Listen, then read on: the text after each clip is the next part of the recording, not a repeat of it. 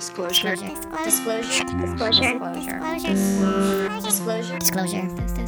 Disclosure and discovery. Brought to you by in collaboration with presented by Hawaii Narrative Project, Project, Project, Project, Project, Project, Project, Project.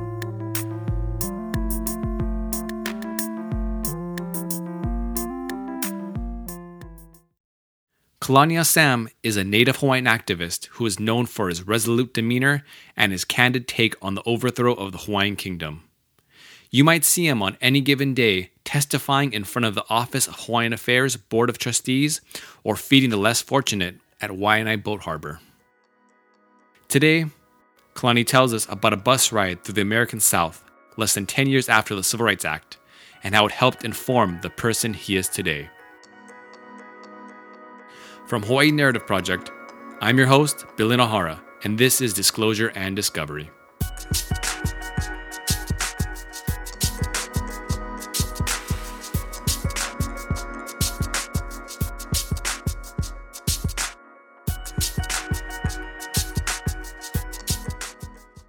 My uncle had invited me to come up to the mainland at that time, and uh, he had he said, "I'll give you your own bedroom.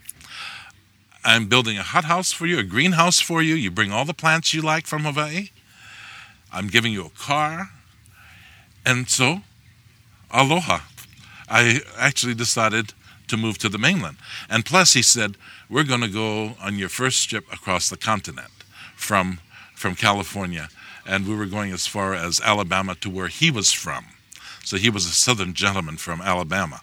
And I must say that that was an interesting experience on, on that trip when he told me, you know, you've got some cousins and your aunt is up in Tennessee. Why don't you hop on the Gray Line bus and go holo holo?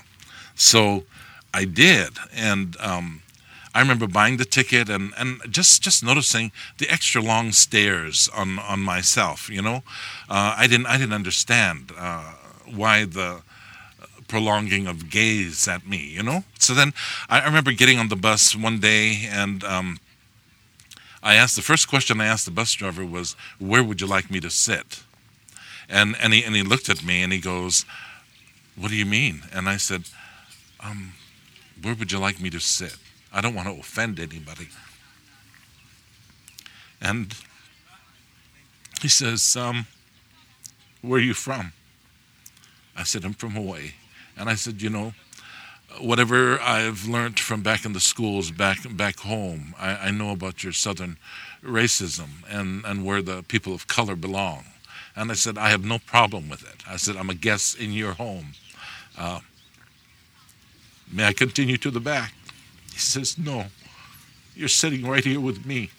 And I says, and then, I looked in the back and I saw all these people just staring at me. And it was a very uncomfortable stare, yeah? I mean, you just don't know. And um, so he says, No, you're going to sit yourself right here by me. And, uh, you know, every day I think of him.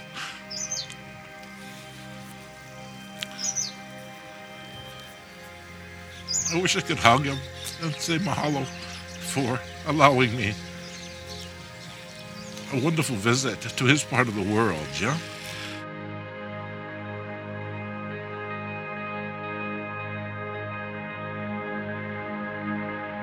Um, the thing, we, we were driving along, and then uh, he goes, Have you ever seen locusts before? And I said, No. I said, I've seen a movie uh, concerning locusts, a Chinese movie. And then he pulls the bus off the side of the road.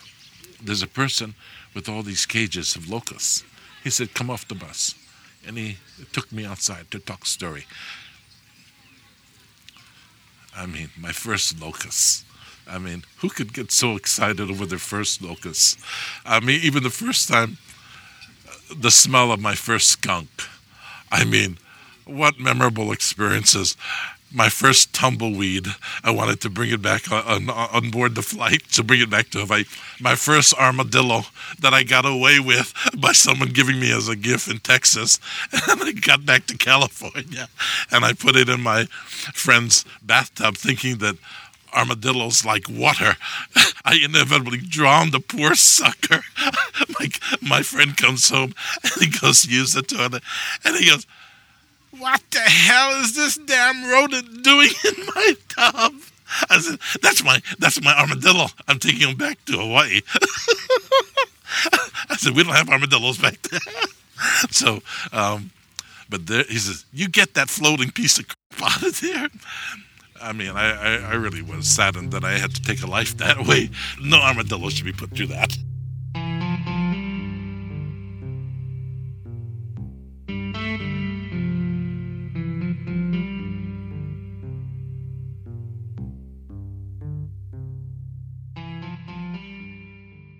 I, I, again, just the graciousness of the way he was, of talking to me about Mennonites and the Amish people, and I hadn't seen them and seeing all these wagons along the road on my journey. But also, the thing that was interesting, stopping off in a town for uh, lunch. I actually asked the bus driver, "Can you lock me in the bus? I don't want to go outside." Yeah, and so then I just was looking around in the town, and then people would be passing the bus and looking into the bus. And I'd be sitting there going, What in the world is going on? So finally, I said, I better call my aunt and make sure she has enough beer at the other end because I needed to get drunk. so then I, I, I came off the bus. I as soon as I came off the bus, I mean, people started coming to their windows of the of their shops to look at look at whatever whatever it was that they'd never seen before.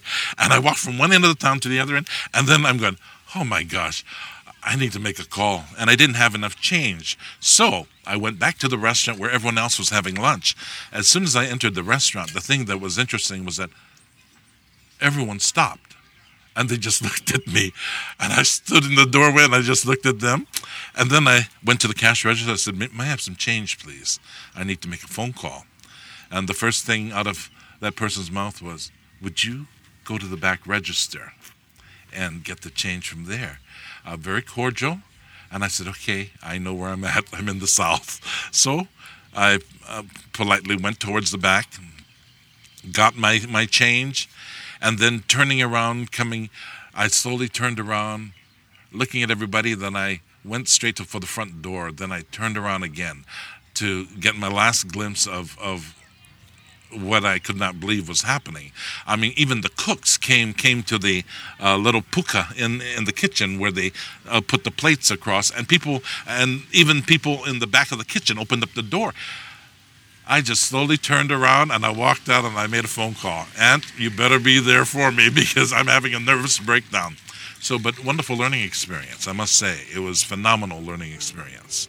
Um, and again, no matter where you go in the world, I mean, that's wonderful treasures that you'll forever treasure, provided you come out of it understanding and absorbing the significance of that learning, the power of, of learning about somebody else in the world. So it, it, it was a wonderful experience. Mahalo to Kalani for sharing his experience. For more information, reach us at hawaiinarrative.org and find us on Twitter, Facebook, and Instagram at Hawaii Narrative all one word. Please rate and subscribe on Stitcher and iTunes. This is Disclosure and Discovery.